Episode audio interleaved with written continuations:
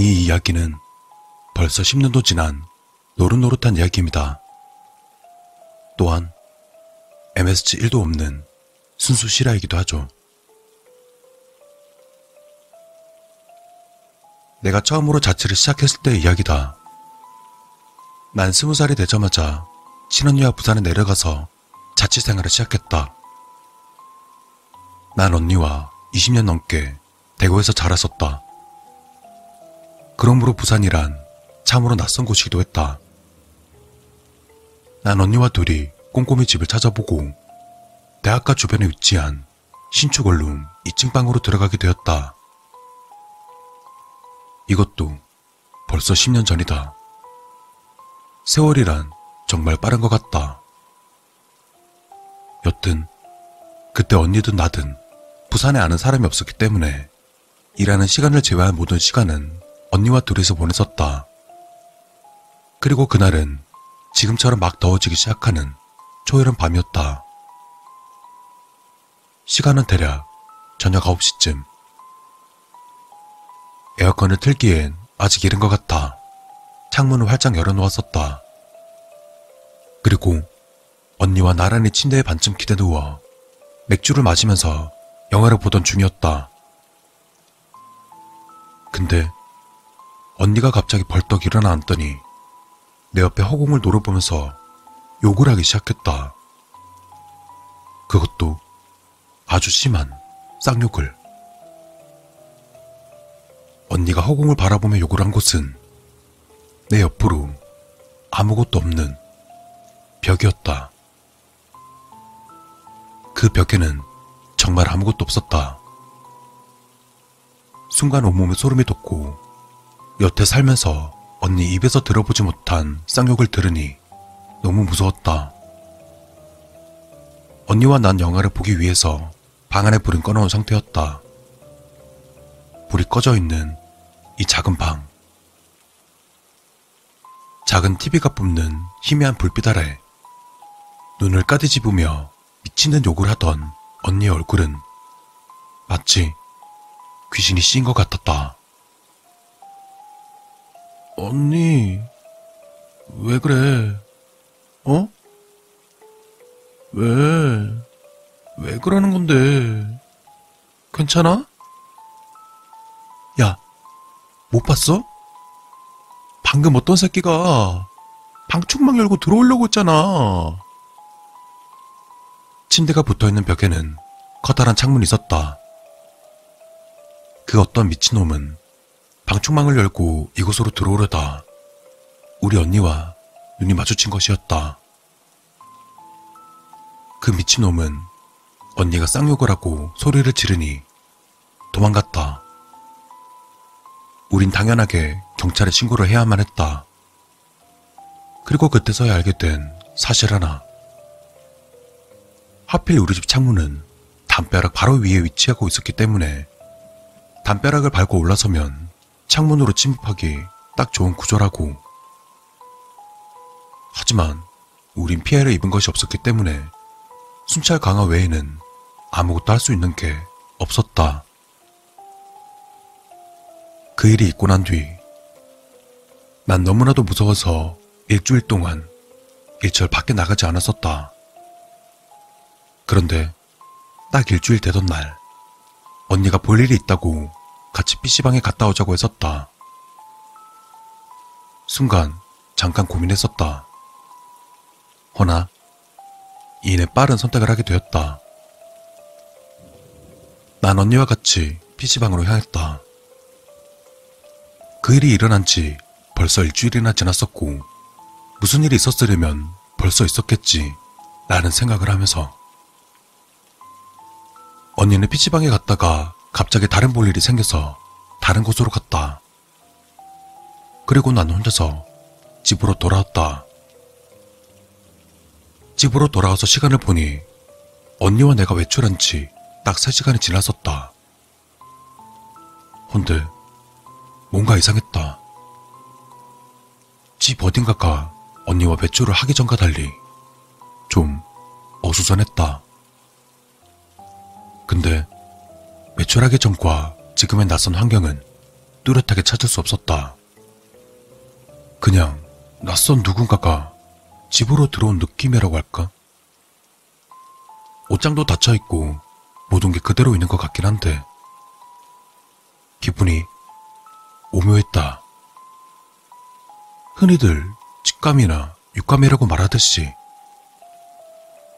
난 곧바로 휴대폰을 꺼내서 언니에게 전화를 걸었다. 언니, 혹시 집에 들렀다 나간 거야? 뭔 소리야? 나 아까 피씨방에서 바로 나갔잖아. 그럼 우리 아까 나가기 전에 세탁기 문 말이야. 언니가 안 열었어? 무슨 소리야 그게? 난 세탁기 주문 가지도 않았는데. 난 급하게 전화를 끊고 경찰에 신고를 했다. 그리고 건물 주인을 불러서 씨씨티비도 돌려봤다. 언니와 내가 외출을 하자마자 우리 집에 도둑이 들었었다. 그것도 변태 같은 속옷 도둑. 언니의 속옷과 내 속옷 할 것 없이 모두 싹 다 챙겨갔다. 그리고 집에 있던 현금 십만 원과 액세서리, 언니의 화장품, 또 언니의 다이어리까지. 근데 방금 말했던 물품들을 언니의 가방에 담아서 가져갔다. 진짜 미친놈이었다. 그리고 나중에 보니 빨래통에 벗어놓은 것까지 꺼내갔다. 근데 난 다이어리도 안 쓰고 화장품도 저가형을 써서 그런지 내 건 가져가지 않았다. 그러다 얼마간의 시간이 흐르고 범인은 당연히 잡히지 않았다. 또한 언니와 나는 자꾸 이런 집에서 이런 일이 생기니 이 집에서 더는 못 살겠다고 집주인한테 집을 빼겠다고 말했었다. 근데 이 집주인이라는 사람 또한 제정신이 아니었다. 아니, 강간이라도 당했으면 내가 무릎 꿇고 사과라도 할 텐데 그런 일도 아니잖아. 이 건물 사는 아무도 그런 일 없었는데 혹시 두 사람을 아는 사람 아니야? 어이가 없었다. 도둑보다 더한 놈이었다.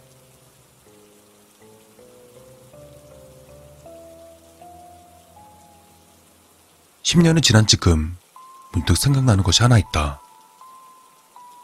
그때 잡히지 못했던 범인은 아마도 그 집주인이 아니었을까 라는 생각.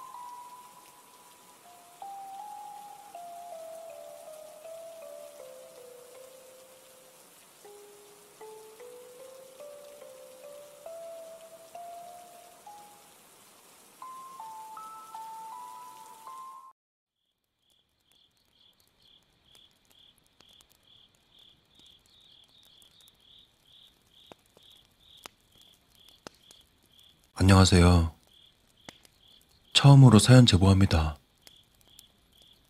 이 사연은 같이 일했던 직장 동료가 직접 겪은 이야기입니다. 그리고 제 본인으로 대입해 재구성해봅니다. 실명을 밝히지 않고 가명으로 정수라고 하겠습니다.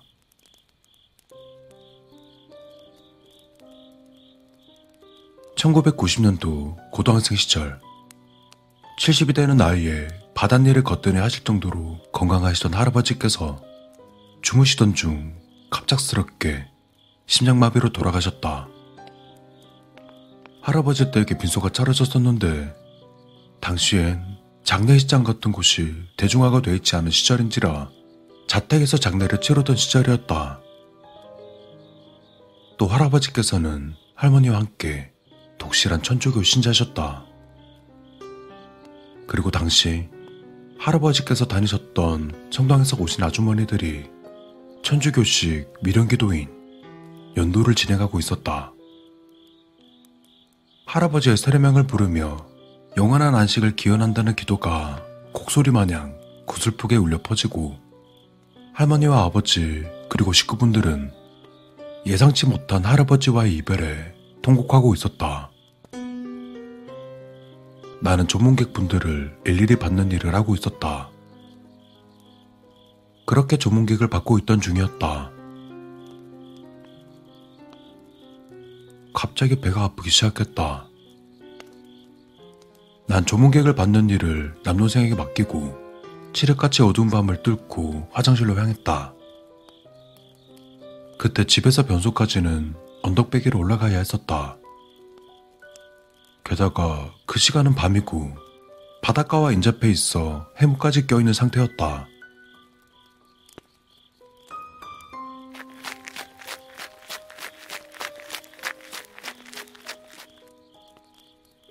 나는 빠르게 뛰어 변소로 들어갔고 용면을 보고 있었다. 그리고 용면을 보고 있던 중 화장실 문 앞에서 어떤 할머니의 목소리가 들렸다. 변소 안에 누구 있슈? 네, 할머니. 저 안에 있어요. 급하세요? 라고 그 할머니에게 답했다. 그런데 할머니께서는 어찌된 영문인지 내 이름을 아시고 이렇게 말씀하셨다. 정수냐? 정수야, 할미도 급하니께 빨리 나오거라잉 라고 하셨다. 뭔가 이상했다. 올라갔을 때는 따로 인기척까지는 없었는데 내 이름은 어떻게 알았을까? 하지만 난 볼일 보러 오신 동네 할머니겠지 라고 생각하며 황급히 뒷정리를 했다. 이 동네에서 나를 모르는 어르신분들은 거의 없었으니까.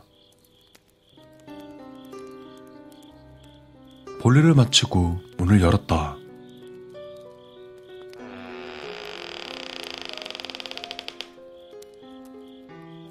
뭐야? 할머니의 모습은 보이지 않았다. 아무것도 보이지 않는 칠흑 같은 어둠과 하얗게 보이는 진한 해무만 가려져 있었다. 해무 속에서 어디 계시냐고 소리를 쳤지만 아무런 소리도 들리지 않았다. 그러던 중 화장실 문이 갑자기 꽝 하며 세게 닫히고 산에서 칙칙 하는 사람의 인기척이 들렸다.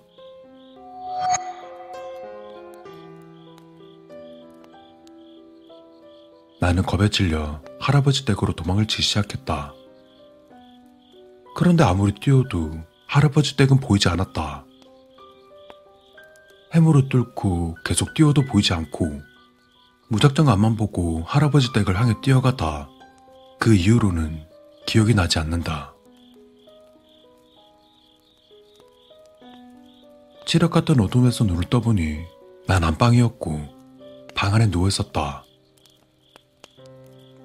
방 안에는 할머니와 아버지, 어머니, 그리고 남동생과 조카 내외 식구들이 있었다.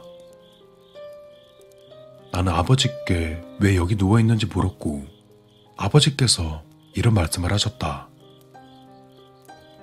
너가 계속 안 보여가지고 너 엄마하고 애타게 차도를 댕기께는 저기 굴껍질 버리는 데 누워있다만 너 어찌된 일이여? 네? 제가요? 나는 아무 말도 할 수 없었다. 아니, 기억이 나지 않는다. 할아버지 댁에서 굴껍질을 버리는 곳은 차로 십 분 정도 가야 할 정도로 꽤 거리가 있는 곳인데 내가 어떻게 이곳까지 찾았을까?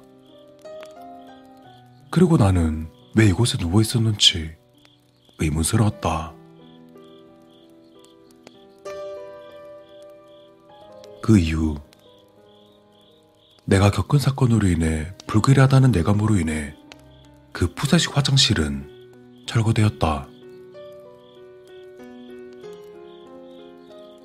오래된 옛날 기억이지만 지금도 생각하면 기억하기도 싫을 정도로 소름 돋는 무서운 경험담이다. 그리고 그 할머니는 대체 누구며 내 이름을 어떻게 알고 있었을까?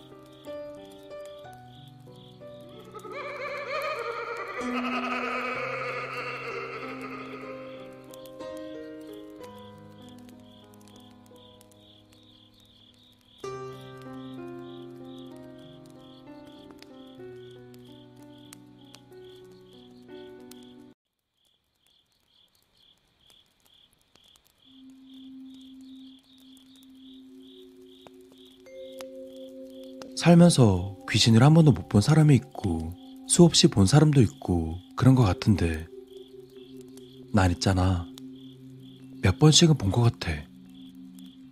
귀신 말이야. 좋은 건가?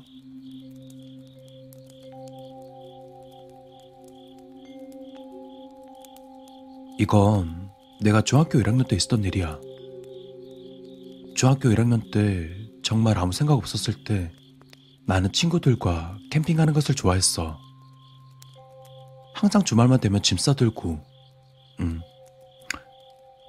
나이가 어리다 보니까 멀리는 못 가고 내가 사는 곳 가까이 시골이 있는데, 그 시골에 우리 할머니 집이 있고 또 할머니 밭도 있어서 거기서 텐트 치고 자고 그랬었지. 그러던 어느 날이었어. 그날은 친구 두 명이랑 나 이렇게 셋이서 우리 할머니 밭이 아닌 다른 곳에 텐트를 쳤다. 거기 구조가 뒤에는 야산이 있고 앞으로는 조그맣게 물이 흐르는 곳이 있는 그런 곳이었어.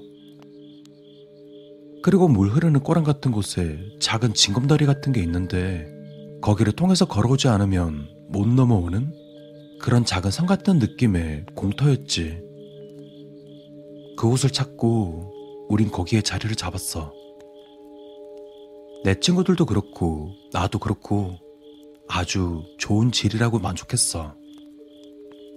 그리고 그곳에서 한참을 놀다가 밤이 되고 저녁 만들어 먹은 거 치우고 딱 자려고 누웠어. 그때가 정말 한여름이라 그런지 너무 더웠던 기억이 확실해. 텐트가 안 좋은 거였었나? 무튼 방충망 같은 것만 잠그고 다 열고 잤는데도 진짜 더웠어. 그래서 우린 팬티만 입고 잤지. 그리고 딱 잠이 들었는데 어느 순간 온몸이 너무 추운 거야. 정말 말도 안 될 정도로 차가웠어. 그 한기에 잠이 깼고 눈만 감고 있었는데 갑자기 내 눈앞에 무슨 영상이 보이는 거야. 우리가 텐트 친 곳에 다은 꼬랑이 있고 그 너머는 또 밭이 쫙 펼쳐져 있었는데 이제 막 새싹이 돋기 시작한 것들이 심어져 있었지. 그리고 난 그때 깨달았어. 지금 내 머릿속에 보이는 영상은 바로 우리가 있는 곳이었어. 텐트를 펼친 선 같은 곳에서 꼬랑 건너 밭을 보는 시각이었지. 그런데 밭 한가운데에 어떤 흰 소복을 입은 여자가 한 손에 낫을 들고 미친 듯이 웃으면서 우리 쪽으로 오고 있었어. 눈은 광기에 휩싸였고 입은 찢어지게 올라가 있고 그 입에서 침이 아주 흐르며 달려오고 있었어. 아, 미안. 침이 아니라 시뻘건 피였던 것 같아. 그리고 그때 나도 모르게 으! 이러면서 신음소리를 냈는데 그때 옆에서 친구가 이러는 거야. 야, 너도 보이냐? 어. 그리고 맨 끝에 누워있는 친구 한 명도 그러는 거야. 와, 씨발. 나만 그러는 게 아니었구나. 니들 다 자는 줄 알았는데. 와, 씨발. 존나 무섭다. 우린 누워서 어떻게 해야 하나 계속 상의를 했어. 우리가 조금이라도 움직임을 보이면 그 여자가 우릴 죽일 것 같았거든. 혹시 자는 척을 하면 사라지지 않을까 이런 생각을 하고 있었나 봐. 그리고 그때도 눈은 안 떠지더라고. 뜨고 싶지 않아서인지 안 떠진 건지는 모르겠는데 그 상태로 우린 계속 이야기를 이어갔어. 그러면서 우리들 눈에는 그 여자가 계속해서 우리 쪽으로 달려오는 게 보이고 있었어. 야, 이러다 저 여자 여기 텐트 앞까지 올 것 같아. 우리 어떡하냐 진짜. 우린 남자 세 명에서 여자 한 명을 못 이기겠냐, 다치면 다쳤지 죽지는 않는다고 애써 맘에도 없는 소리 하면서 서로 위로하고 있었어.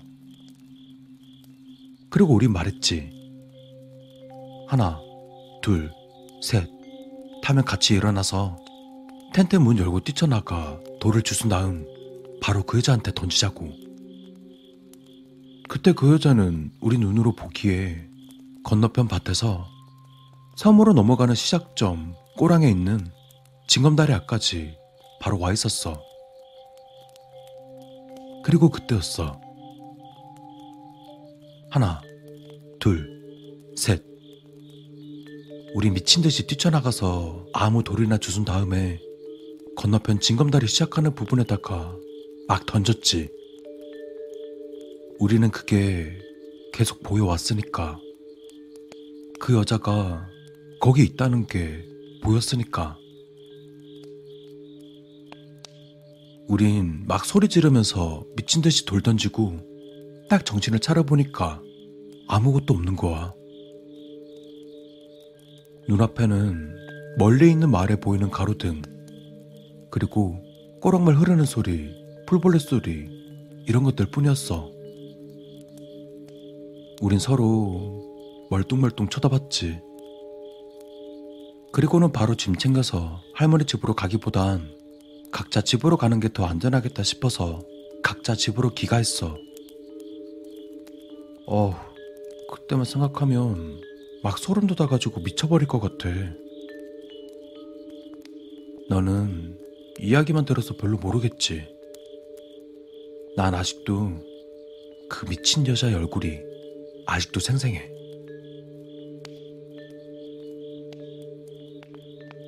이건 후일담이야. 그 일이 있고 몇 달 뒤에 추석이라 할머니 집으로 갔어. 그때 뭐 먹으면서 티비 보고 있었는데 할머니가 그러시더라. 그때 너희 일 박 이 일 놀러 온다고 왔다가 할머니 집도 안 들리고 왜 바로 갔냐고. 그래서 그때 있었던 일을 농담하듯 할머니에게 얘기해드렸어. 근데 할머니가 막 정색하시면서 화를 막 내시는 거야. 알고 보니까 그 야산 중턱에 아주 낡은 허름한 집이 있는데 그 집에 모녀가 살고 있었대. 그 집에 사는 아버지는 이미 돌아가시고 어머니와 정신나간 딸 이렇게 두 명이서 살고 있었대. 그리고 내가 텐트 친 성 같은 곳이 그 어머니의 밭이었어. 그런데 정말 안타까운 일이 발생했지. 그 집에 사는 어머니도 아버지와 같은 병으로 세상을 떠났대. 정신나간 딸은 어머니가 죽었다는 것을 인식하지 못하고 몇 주째 시체를 그대로 방치했고 항상 밥을 이 인분으로 푸고 그랬었나 봐. 또 어머니가 죽었다는 것을 인식하지 못하니까 엄마 찾으려고 밤거리를 미친 듯이 뛰어다녔다고. 그리고 그 어머니가 평소에 이런 말을 자주 했었대. 딸아, 저 밭이 없으면 우린 죽을 거야. 저 밭을 잘 지켜야 돼. 우리 가족의 목숨이 달린 거야. 라고 하셨대. 그리고 얼마 지나지 않아서 그 정신나간 딸도 혼자 밤거리를 뛰어다니다가 교통사고로 세상을 떠났다고 하시더라. 그때 할머니가 그런 말씀 안 하셨으면 지금쯤 다 잊었을 일들인데 이게 시간이 오래 지나도 잊혀지지가 않네. 그리고 이건 뭐 내 개인적인 생각이긴 한데 그날 우리 눈에 보인 그 여자 있잖아. 밭을 잘 지켜야 된다는 그 어머니의 말 때문에 우리가 그곳에 텐트 쳐서 그래서 화나서 우리 쫓아내려고 온 것 같아. 그러니까 텐트 칠 때 있잖아. 사람 많은 거 싫다고 아무 곳이나 텐트 치고 그러지 마. 그곳에 귀신이 있을지도 몰라.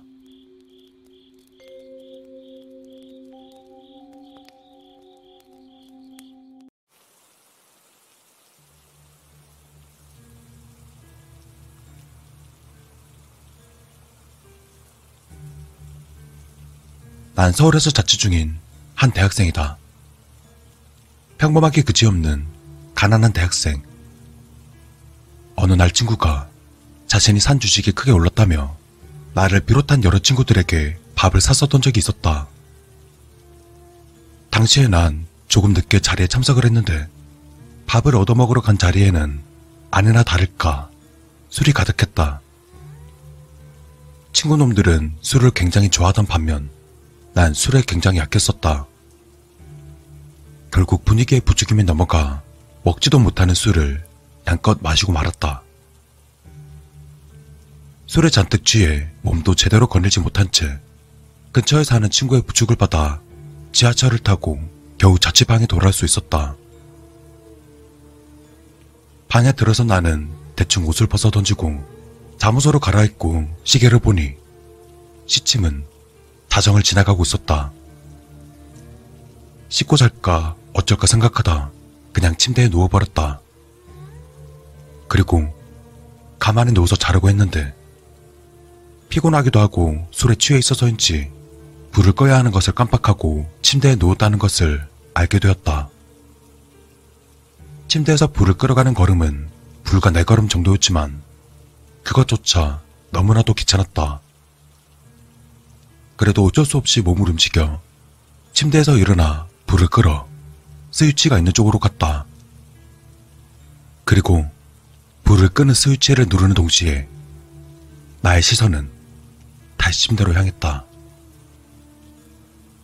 불을 꺼지는 약간의 시간 동안 나는 침대에서 무엇을 보게 되었다. 내가 조금 전 봤던 건 머리카락 같은 까만색 조그만 실무지 정도 됐을 것이다.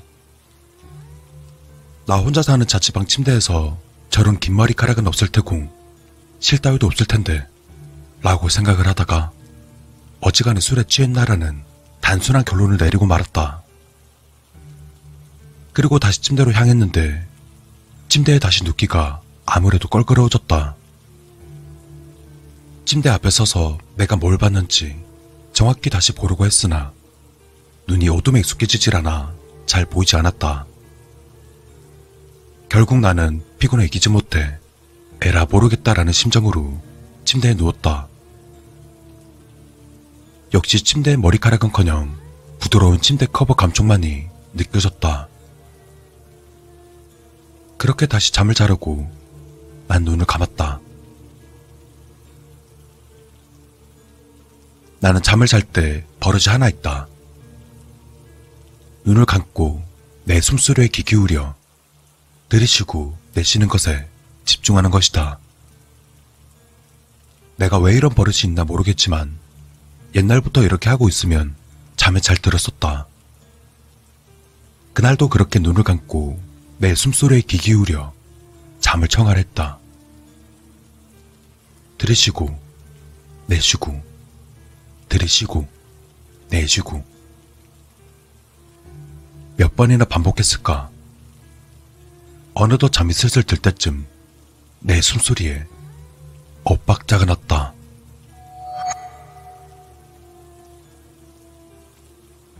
분명 난 숨을 전부 내쉬었는데 누군가가 반박자 늦게 숨을 내쉬는 소리가 들렸다. 누군가가 내 주위에서 같은 리듬으로 호흡하고 있었던 게 틀림없다. 온몸에 소름이 돋았다. 난 눈을 감은 채 그대로 있을 수밖에 없었다. 최대한 당황하지 않은 척 평소처럼 숨을 쉬도록 노력했다. 그리고 무서움과 궁금함을 억누르고 잠을 억지로 자려 했다. 하지만 무서움 때문인지 잠은 쉽사리 오지 않았고 체감상 이십 분쯤은 그대로 얼어있었다. 그러다 어느 순간 누군가의 숨소리는 들리지 않게 되었고 내 숨소리만이 자취방을 뒤덮었다. 그때 나는 문득 호기심이 들어 눈을 번쩍 떴었다. 어디서 그런 용기가 나왔는지는 모르지만 호기심과 의구심에 눈이 저절로 떠진 것 같다. 어둠에 익숙해진 내 두 눈은 자취방을 둘러보기에 충분했다. 난 천천히 내 방을 둘러보았다. 다행이다. 사람 같은 건 없었고 이상한 벌레만이 옷장 밑에서 기어다니고 있었다. 난 다시금 눈을 감고 잠을 자려 했다. 그리고 천천히 내 숨소리에 집중했다. 들이쉬고 내쉬고 들이쉬고 내쉬고 들이쉬고 내쉬 숨을 멈춰버렸다. 내 얼굴에 무엇인가 느껴졌다.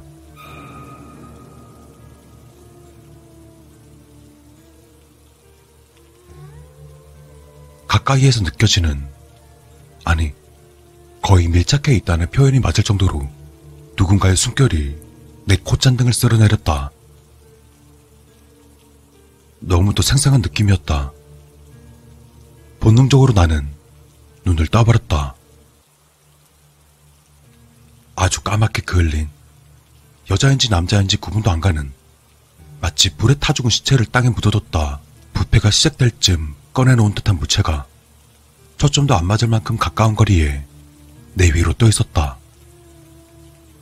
그 모습에 너무 놀라 순간 기절을 했을 것이다.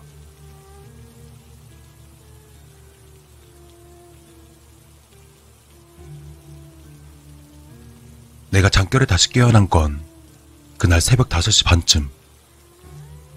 잠에서 깬 이유는 심각한 갈증 때문이었다.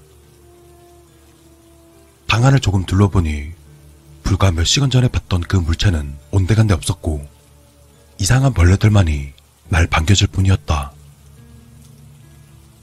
해가 뜨기 전이 가장 어둡댔나? 어쨌든 주위는 상당히 어두웠다. 물 마시고 싶은 심장은 굴뚝 같은데 아무래도 그 물체를 봤던 것이 마음에 걸렸다.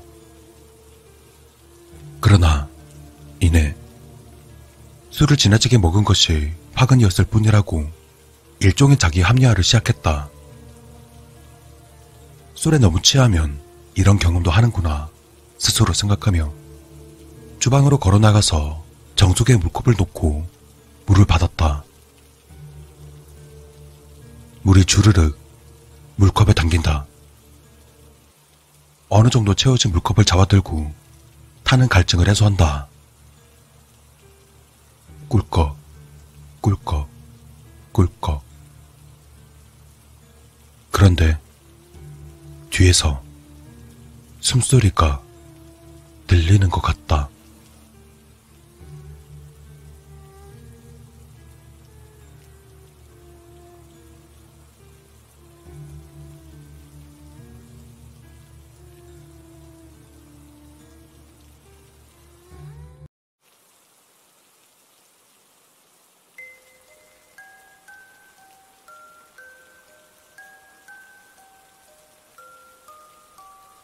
저는 작은 시골 마을에서 자랐습니다.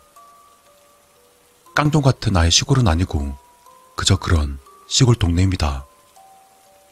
어릴 때부터 자란 곳이라 제 인생이 전부 담겨있는 곳이기도 합니다. 어릴 때 전 키가 약하고 마른 몸을 가진 약한 아이였습니다. 물론 지금이야 건장하다 못해 뚱뚱해진 몸을 가지고 있지만요.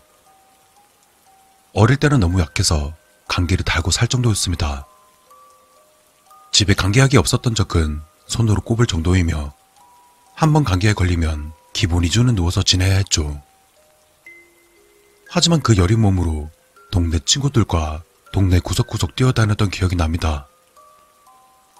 친구 녀석 이래봤자 네 명뿐이었지만 말이죠.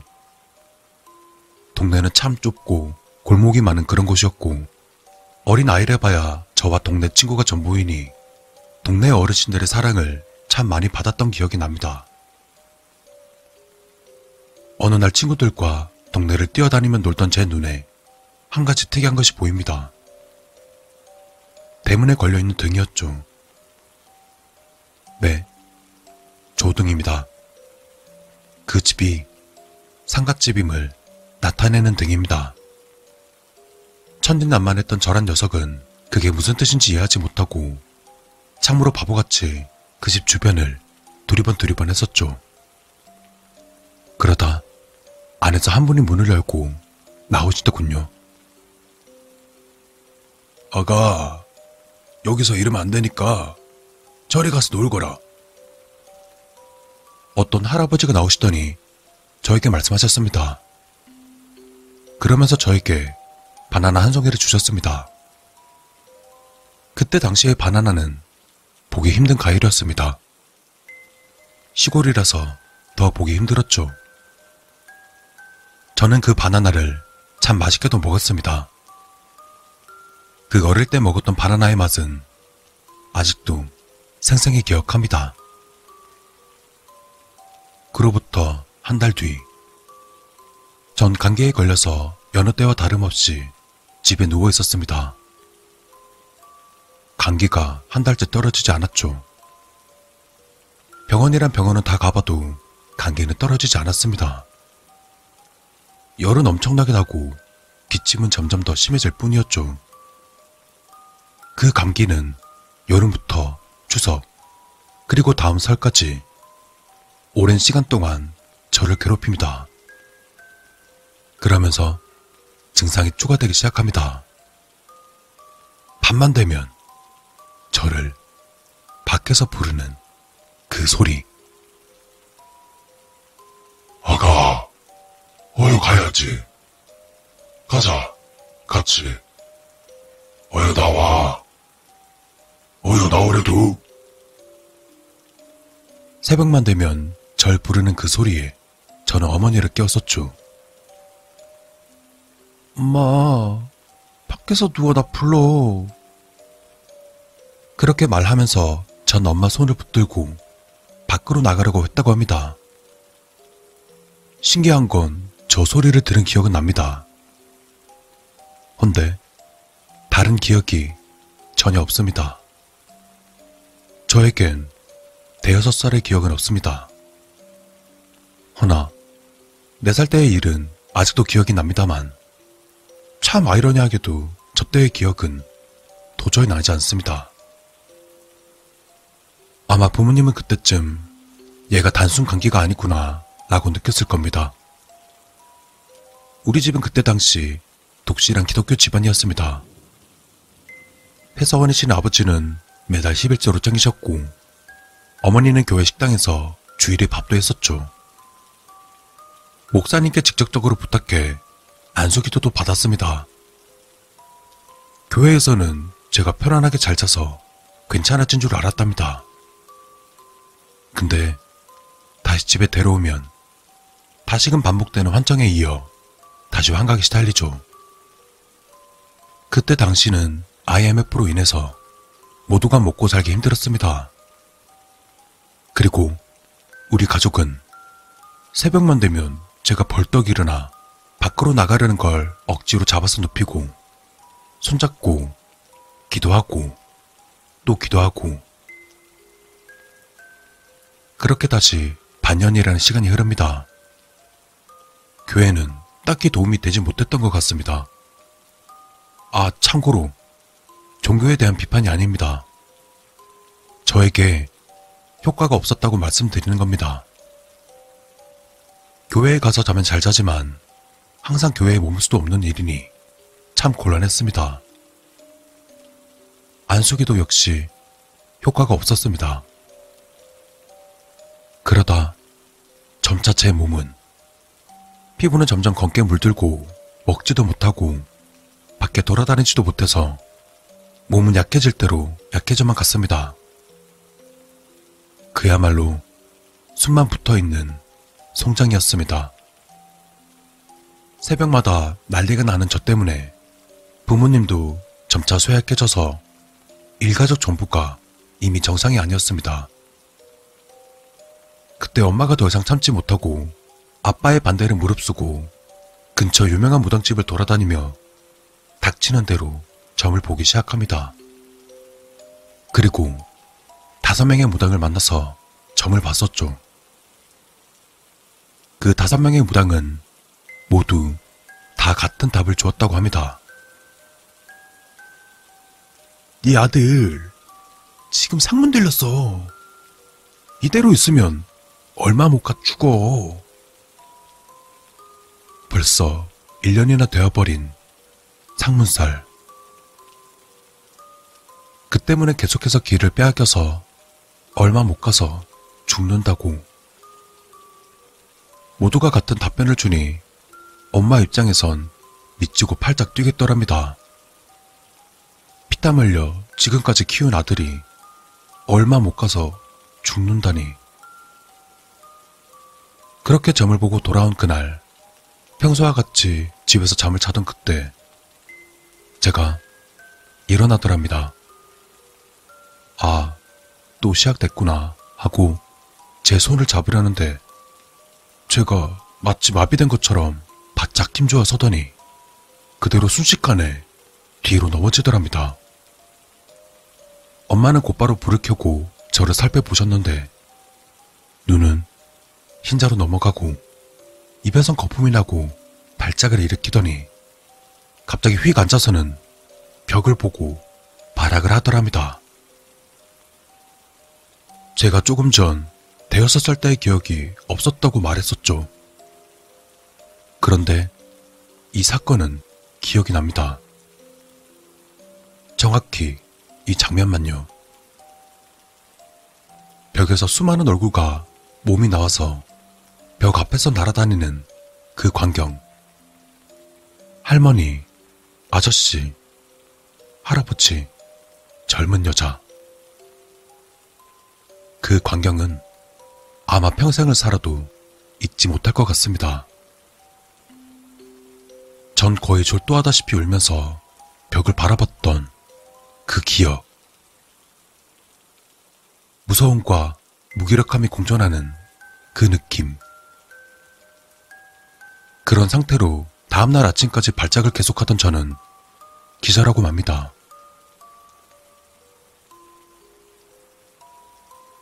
엄마는 그날 점심쯤 집에서 가까운 무당집에 굿을 준비해달라고 얘기합니다. 그리고 무당분께서는 사례금을 받고 잠시 빌어주시고서 집에 가보라고 했답니다. 그래서 집에 왔더니 제가 멀쩡하게 일어나서 밥을 달라고 했다고 합니다. 일 년간 아무것도 먹지 못했던 제가 말이죠. 그렇게 일주일 뒤 굿하는 날, 지금도 기억합니다. 그때의 징소리와 저를 덮었던 옷감의 감촉, 그 위로 지나가는 무구들, 막바지에 맞았던 팥과 소금, 그리고 그 이후 완벽하게 정상이 된 제 몸까지 말이죠. 그때 이후로 저는 왠지 전보다 건강한 몸을 가지게 되었습니다. 더욱 많이 먹을 수 있었고 키도 굉장히 커졌습니다. 항상 표준 미달에서 표준으로 급성장을 하게 된 것이죠. 하지만 기가 아직은 약한 건지 아직까지는 여러 가지가 조금씩 보이긴 합니다. 여러분의 무서웠던 경험은 어떤 것이 있으신가요? 저의 무서웠던 경험은 귀신과 함께 저 세상으로 갈 뻔했던 일화랍니다.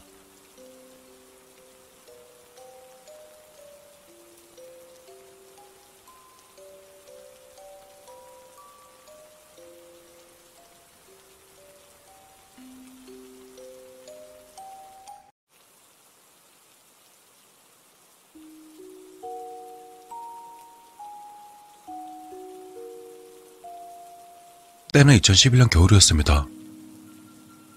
군입대를 한 달 남겨둔 상태에서 요로결석이 생길 정도로 술만 마셨던 몹시 추운 겨울이었습니다.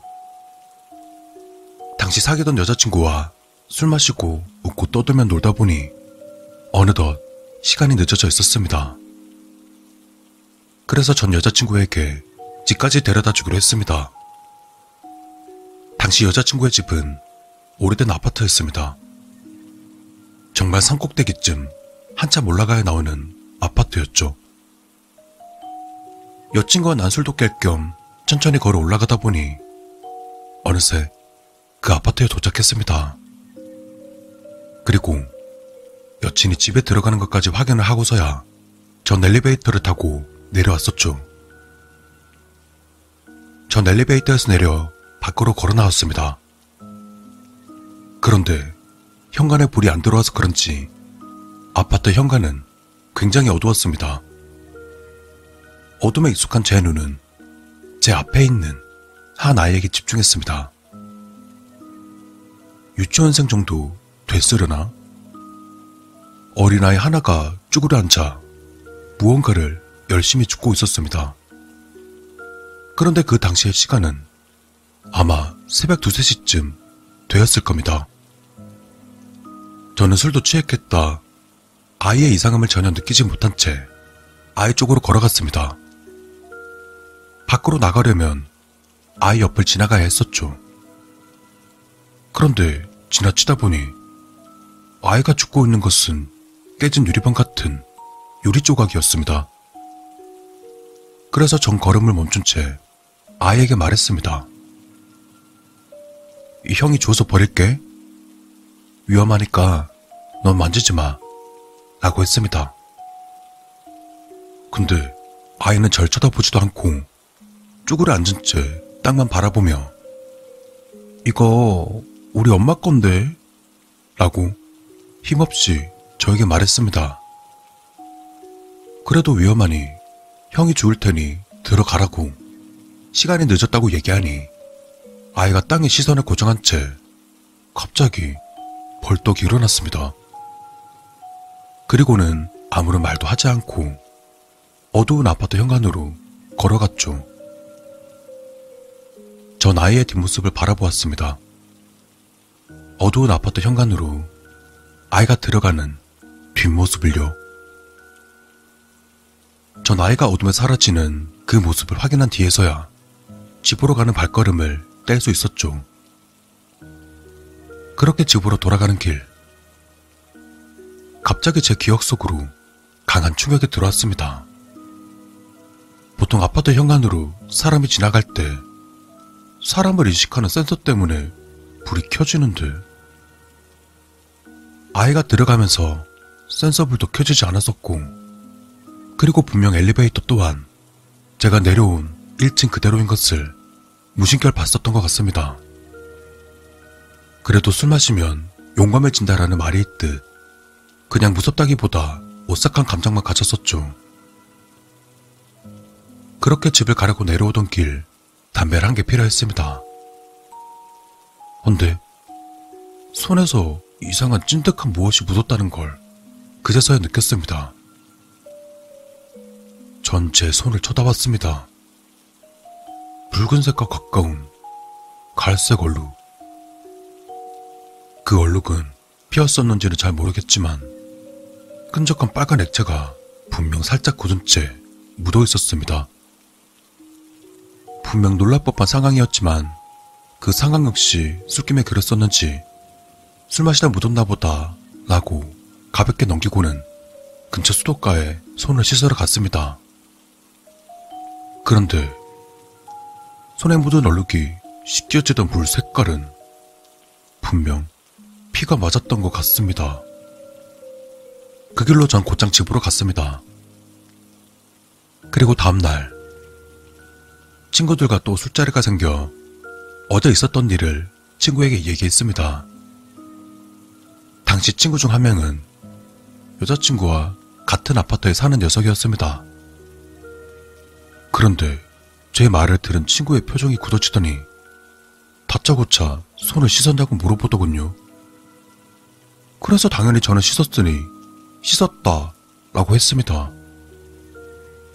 저는 이 얘기를 했을 때 아이에 대한 것과 피에 대한 걸 물어볼 줄 알았는데 손을 씻었냐 물어보니 굉장히 의아했습니다.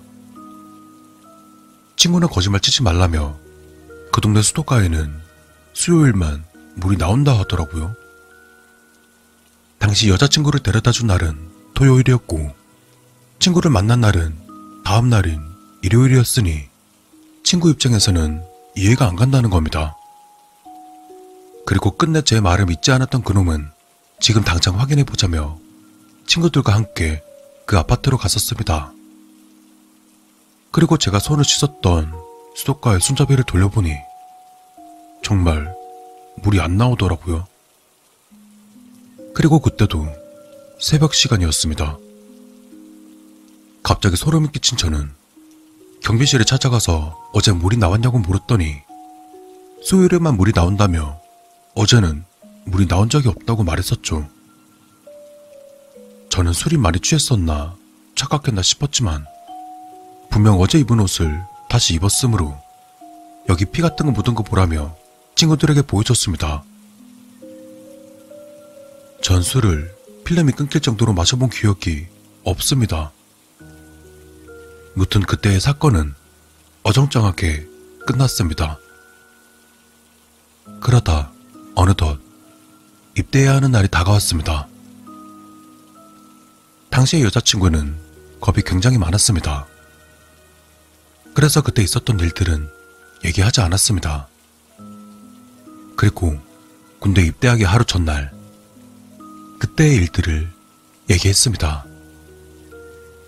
제 말을 들은 여자친구는 정말 무서워하며 거짓말 치지 말라고 장난치지 말라는 겁니다. 그래서 저는 겁주려고 그런 게 아니다, 진짜다 라고 말했었죠. 여자친구는 한동안 말이 없었습니다. 그러다 문득 입을 열었습니다.